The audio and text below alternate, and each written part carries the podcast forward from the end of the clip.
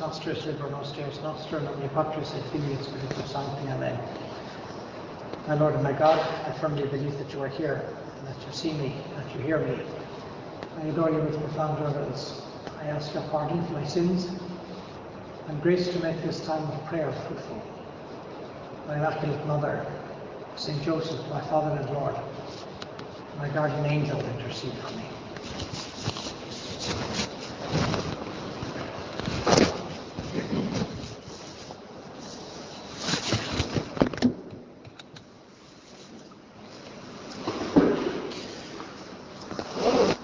And Mary said, My soul magnifies the Lord, and my spirit rejoices in God my Saviour. A lady in Asia once told me that when I read those words, I could be hours and hours just contemplating them in their beauty. My soul magnifies the Lord. Elizabeth had said beautiful things to Our Lady. Blessed is she who believed that the promise made her by the Lord would be fulfilled. And Our Lady's soul then pours forth in the, in the Magnificat and her humility. My spirit rejoices in God my Saviour. We could ask our Lord that our spirit might always rejoice in God our Saviour. And especially these days, as we journey with the Holy Family, watching them a little closer, knowing that each year there are new graces for us to go a little deeper, to see new things, to appreciate their virtue in a deeper way, to try and learn from it and put it into practice, so that we place ourselves on that journey, savouring all the spiritual riches that are there. And that also our spirit would rejoice in God our Saviour. The Holy Family along that journey well, they had a lot of discomforts. It was a beautiful journey, beautiful to look at, but not so beautiful to be on or participate in. It had its discomforts, its challenges. Joseph must have had his concerns when they were deciphering the plans of God to leave their home and all the preparations and all the people who could have afforded them some type of support to leave everything and everybody and go off into the night. Joseph must have had to think about what if. What if things go wrong? What if things don't work out? You to be ready for all eventualities. In the rural place in Ireland where my mother was from, she used to say there was a, a local remedy for women who went over their time in their pregnancy. They would put her into a, a, a horse and cart and later over a very bad Murram road for a few hours. And it always worked. The woman went into labour and delivered. Well, happily, uh, obstetrics has progressed a little bit more from those times. But still, in the times of Our Lady and St. Joseph, well, that was still a, a possibility.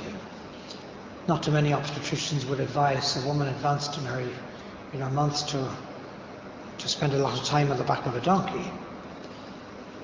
And so they had to work out all these things with initiative. The angel Gabriel didn't appear to them again and work everything out for them. But in spite of the contradictions or the discomforts, their spirits were rejoicing in God, their Saviour, because they had Christ with them, the light the source of their peace and their joy.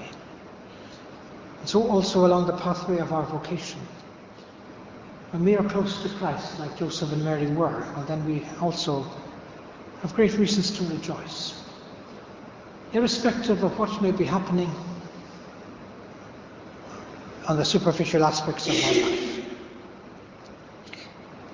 My spirit rejoices in God my Saviour because he has looked at the lowliness of his handmaid. And so Our Lady focuses on humility. These words have a singular beauty. They're reminiscent of parts of the Old Testament. Our Lady glorifies God for making her the mother of her Saviour, which is why future generations will call her blessed. God always has a preference for the humble. He's looked upon the lowliness of his handmaid. And Lord, help me to see these days how you want me to be more humble, to disappear, to see perhaps aspects of my pride so that I can do something about it. Possibly aspects that I haven't seen before. So that with this coming hours and days that the church gives us, we can learn again the lessons of humility, deeper lessons. You probably heard the story of the French farmer who was an atheist and his family were Catholic. And on Christmas night they were going to a Christmas Mass, but he stayed at home beside the fire. And then there was a tap at the window. He looked up and he saw it was a little bird a little bird who was attracted by the light of the fire and the warmth and the security. And the farmer felt a bit sorry for the little bird, and so he got up and put on his overcoat and his boots. He went out into the, into the yard, it was snowing, and he opened the barn door and put on the light to see if this little bird might fly into the barn, to find shelter and warmth and security that it seemed to be looking for. But the little bird wouldn't fly into the barn. And so he began to rush around the yard, gesticulating and trying to shoo it into the barn. But even less would the little bird fly into the barn. and so he began to think, well, maybe for this little bird, I'm like a big bad monster. Maybe I'm frightening the life out of this poor little bird. There's really only one way in which I could get this little bird to fly into the barn. And that is if for just a few minutes, if I could become a bird, I could become a bird, well, maybe I could fly in front of this little bird, and it might just follow me. And I might be able to lead it into the barn to find shelter and warmth and security.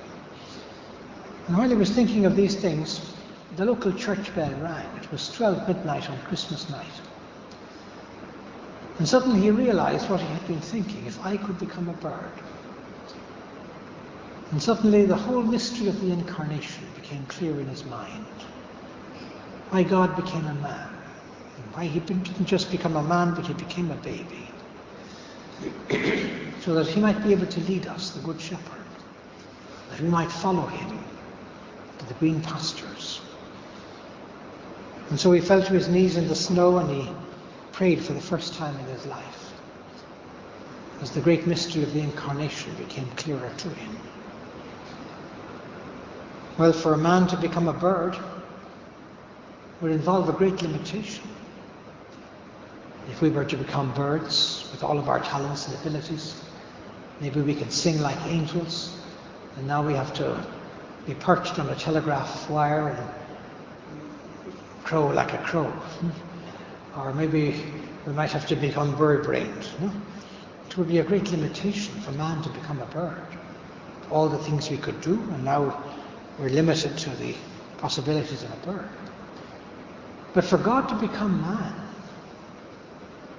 for infinity to become finite, that's a much greater thing. The chasm that has to be bridged for that to happen is something enormous. And so God loves humility. And Our Lady realizes that this is why God has looked to her. He has looked upon the humility of his handmaid. Behold, all generations will call me blessed. Blessed because how God has used me to be his mother. Because he is mighty, he that is mighty has done great things to me, and holy is his name.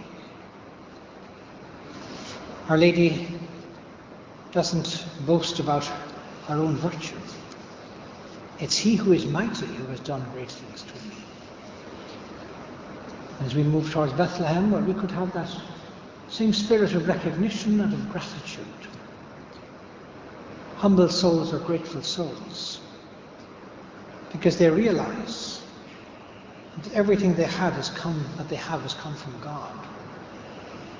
I am nothing, I have nothing, I can do nothing. Everything is a gift. All the material things, but also all the great spiritual messages that God gives to us. It's a great gift that He hasn't given to other people. and possibly the Holy Spirit is speaking to us in the ordinary things of every day. A young mother in Singapore told me once how she had a little baby boy who was now three, and so she decided it was time to start having a crib in the house for Christmas. And so she got a small little crib in their two room flat. But she found that the three year old took the pieces of the crib and began to deposit them around the flat. So she found Our Lady under the couch, and she found St. Joseph behind the curtain, and she found the angels in the bedroom, and she managed to recover most of the pieces of the crib, except she couldn't find the baby Jesus. So for three days she looked high up and low down for the baby Jesus. And then one morning she opened the washing machine and there was the baby Jesus sitting on top of the washing. And she said, You know, I've been attending recollections in Opus Dei for many years, and I keep hearing the message that we have to find God in the ordinary things of every day.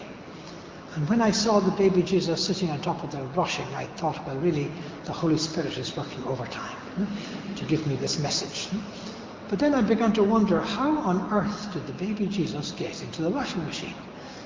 And that took me another few days to work it out that my son must have put the baby Jesus into the pocket of his trousers, the trousers went in the wash, and out came baby Jesus in the wash. Hmm. And so the Holy Spirit can be speaking to us in all the ordinary moments. How great the value of humility, we're told in the way. It is not of her faith, nor of her charity, of her, of her immaculate purity that our mother speaks in the house of Zachary. Her joyful hymn sing, sings, Since he has looked upon my humility, all generations will call me blessed. And so our Lord has a special regard for humility. When we try and grow in this virtue, well, we make God happy. Because we become more aware of our nothingness, of our limitations. It opens our eyes to the great things that God has done in us and through us, and of the great things that He wants to do in the future in us and through us. Pope John Paul says in the words of the Magnificat, Mary's personal experience, the ecstasy of her heart, shines forth. In them shines a ray of the mystery of God, the glory of His ineffable holiness, the eternal love which is as, which is, as an irrevocable gift enters into human history. And so Our Lady has a great sense of who she is and who her Son is. The Magnificat is a fabric woven from words of sacred scripture. Shows us how Mary lived in a permanent conversation with the Word of God, and thus with God Himself. So Don Javier said, therefore let us learn from Mary and speak personally with the Lord, pondering and preserving God's words in our lives and hearts, so that they may become true food for each one of us. We're reminded that we are the instruments in the hand of the artist. God wants to do special things in us and through us.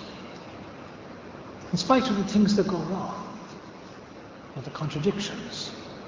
Many things went wrong, in a sense, on the journey to Bethlehem. Rejection, things not working out as they had planned, changes of plans, callings for new initiatives.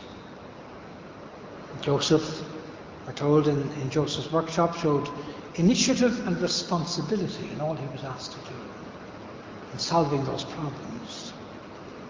We can ask St. Joseph that we might have those same virtues these days in the face of things that might seem to go wrong, but maybe there's some other great divine plan taking place, as there was in Bethlehem. Doors closed in their face, no hospitality, no reception. But Joseph doesn't throw in the towel, doesn't throw his hat on the ground and say, Well, I've had enough, I'm going home. He looks for a solution. With humility, he sees that God must have some other great divine plan here. There are so many situations in our life where that sort of thinking is very relevant. There was a parish priest once who came to a parish in October and decided that he would prepare all the organizations of the parish to be very focused on the celebration of Christmas. So every organization of the parish had a special role to play. And the children of the parish were to have a procession up the centre aisle of the church on Christmas night carrying the baby Jesus. And they were to be dressed as Our Lady, St. Joseph, the angels, the shepherds, the Magi. And he trained them very well, and he taught these children how to walk very slowly. Very difficult thing to teach small children how to walk slowly. But they practiced it so well that they were able to walk slowly. And so on Christmas night, they processed up the centre aisle of the church. Our Lady was carrying the baby Jesus. But she was concentrating so much and with so much solemnity that she missed a step halfway up the aisle. She fell on all fours. The baby Jesus went flying and sustained a broken arm and substantial head injuries. And so it was now in four separate pieces. So they picked up the pieces as best they could. They recovered their dignity and solemnity and continued with the procession, which arrived at the crib. And then the parish priest was waiting at the crib because he was supposed to take this baby Jesus very solemnly and deposited it with great dignity in the crib.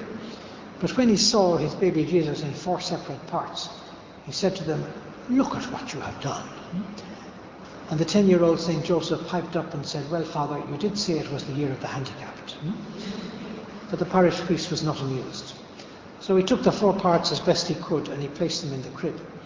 And then he went to his shaving kit and got his elastoplast and stuck the parts back together again. And then he sat on the front pew after the Mass to do a bit of personal private prayer on Christmas night. And he was contemplating the baby Jesus.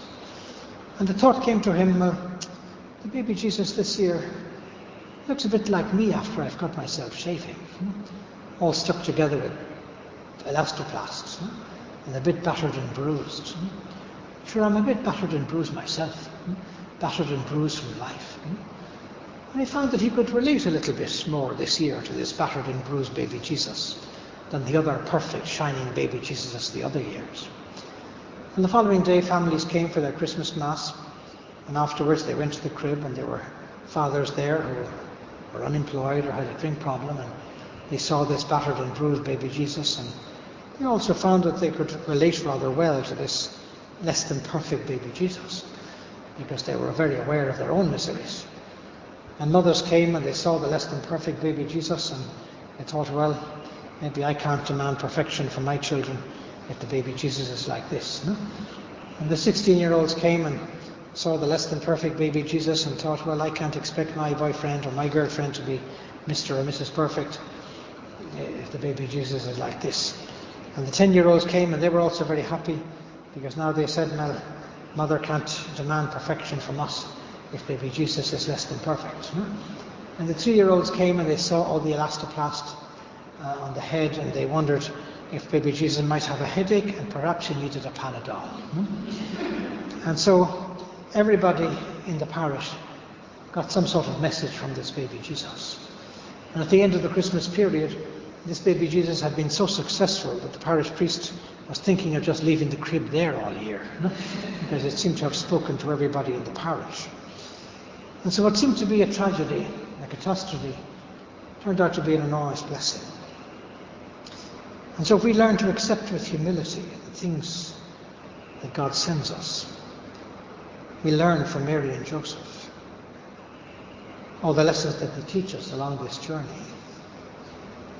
The virtue of humility, we know, is the foundation of the whole of the Christian spiritual life. Blessed Alvaro said, only if we live humility can we then practice charity and unity. We have to aim at being the last. And sometimes we don't realize how much our Lord may be using us, using us to do great things. Maybe we're given a grain of sand to bring in the course of our life, and perhaps that grain of sand is something that, that God is waiting for. He gives great importance to. Might be a little thing, but it could be very important. There was a conductor of an orchestra once who was conducting a great symphony, And at one stage in the symphony, there was some little sound that was to be made by a little triangular instrument that one person was supposed to touch at a certain moment, but the person got distracted and missed their, their particular moment, and the conductor stopped the whole orchestra because he missed that sound. And God, the conductor of the great symphony of the world and of society and of our life, may be waiting for our contribution like that little sound in that great symphony which gives a great role to each one of us. When we're humble, will we learn how to give ourselves in a greater way to something greater than ourselves? When we commemorate the great event of the Incarnation, and we're reminded each year about something that's greater than ourselves, something we have to lift up our eyes to like Our Lady, to discover its beauty, its greatness, so that our soul too may magnify the Lord. And so that we leave all the apostolic progress of the things that we're doing in the hands of God. Obviously, God wants us to sow an awful lot of seeds and an awful lot of souls. Every single soul that passes through this centre has somehow been sent by God to learn things, to see things. And maybe that fruit is going to come over decades. But we are the ones who have to sow those seeds. Building up that something greater than ourselves, changing society. And so we can leave progress in the hands of the Holy Spirit. Our Lady and St. Joseph, as they went to Bethlehem, well, they couldn't have had much idea of how their actions and their acceptance of God's will and their living out of their vocation was going to have such an impact. About what they were doing was going to form family life and homes for all eternity. Great things. And so our Lord will do great things with us if we are humble. Ask of me, and I will give you the nations for your inheritance, the very ends of the earth for your domain. St. Josemaria in the Forge says to give oneself sincerely to others is so effective that God rewards us with a humility filled with cheerfulness. And that's what we see in the Magnificat, on the journey to Bethlehem. Humility filled with cheerfulness. It's a virtue of great souls that find their reward in the act of giving. That giving enlarges the heart. And so, Lord, help me to maintain and to strengthen my generosity. And there's generosity and self giving in the family, well, there's, there's peace, there's serenity, there's joy. Whole journey of Our Lady to Elizabeth and to Bethlehem and with St. Joseph was all a journey of continuous generosity that was renewed. And His mercy is from generation to generation to those that fear him. He has shown might with his arm. He has scattered the proud in the conceit of their heart. Merely open my eyes to see aspects of my pride that I haven't seen before, so that I may come to know myself a little better. That enemy within, that self. Help me to use these days and these weeks to grow a little bit more in that awareness. He has put down the mighty from their thrones and exalted the lowly. God rejects the proud, but gives his grace to the humble. And so we have these days and weeks and hours to listen to the Holy Spirit speaking to us through people, through places, through unlikely things that happen. I was coming out from Tigoni a couple of years ago, driving Father Cormac Burke, and we happened to pull in behind a garbage truck old, dishevelled garbage truck, just about managing to stay on the road, full of garbage. It looks as though it's almost collapsing.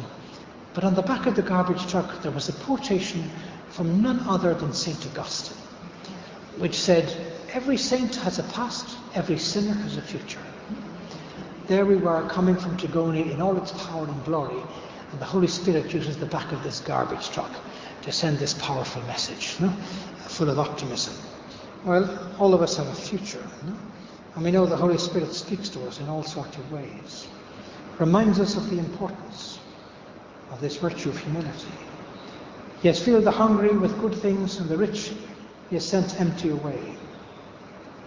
He has received Israel his servant, being mindful of his mercy, as he spoke to our fathers, to Abraham and to his seed forever. And Mary abode with her about three months, and she returned to her own home. With humility, we come to see our own limitations. And often God may let us see those limitations with greater clarity. Maybe I can't manage this, or I can't manage that, or I wasn't created to do this particular thing. But those awareness, that awareness of our limitations, is no obstacle to being faithful. Joseph must have been very aware of his limitations when he was solving the problem of accommodation in Bethlehem. Yet he was very faithful. He allowed God to work through his correspondence and allowed him to work great things in his life through his listening, through his obedience. Later he was told to go to Egypt and remain there. They go from Nazareth to Bethlehem to an undisclosed destination. They're not given reservation tickets no? or bookings. And the same thing to Egypt. Remain there until I tell you. It's an undisclosed period of time. Very often vocation involves these sort of uncertainties. God wants us to trust Him, to leave things in His hands, and to accept everything that comes. A priest in Asia once stood up at a priest meeting. We were talking about vocation, and he said, I learned the meaning of vocation a young, from a young married woman in the States on my first missionary assignment. There was a young couple, aged 25, and they were expecting their first baby. The woman's name was Nancy, and the baby turned out to be a Downs baby. And the doctor said to the woman, Well, are you ready to accept this baby? I can't tell you that it's going to be easy, but I can tell you that for every ounce of love that you put into this baby, you're going to get a pound of love in return. And Nancy said, Yes, we're ready to accept whatever comes. And this elderly missionary priest said, You know, I was very moved by that. Nobody says when they get married we want to have a handicapped child. And he said, I realized in those words of Nancy, there was the meaning of vocation. Vocation means that we're ready to accept whatever comes at any stage, at any moment. Go here, go there, do this, do that. That's how Our Lady and St. Joseph lived their vocation. And that's how the soul of Our Lady was able to magnify the Lord.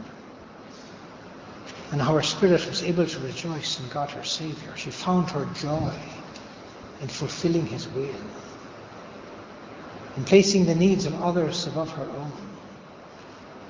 That's one of our tasks for these coming weeks. Humility in family life. Serving, passing unnoticed. Avoiding excessive sensitivities. Being cheerful. Thanking God for the good things. Blessed Alvaro said, Let us seek only the glory of God. Deo omnis gloria. Let us live according to the constant lesson of the life of St. Josemaria. Mine is to hide and disappear.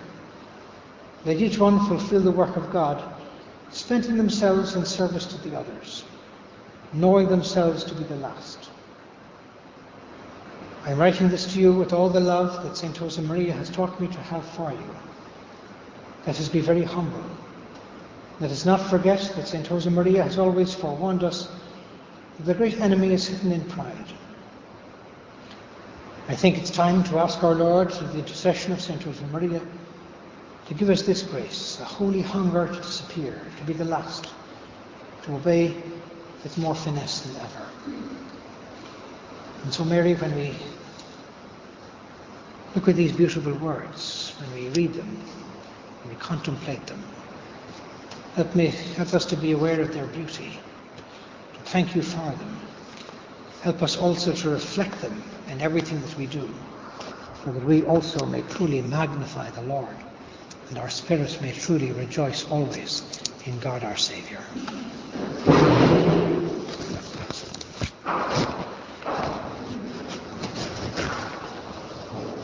I thank you, my God, for the good resolutions, affections, and inspirations that you have communicated to me during this meditation. I ask your help to put them into practice. My Immaculate Mother, St. Joseph, my Father and Lord, my guardian angel,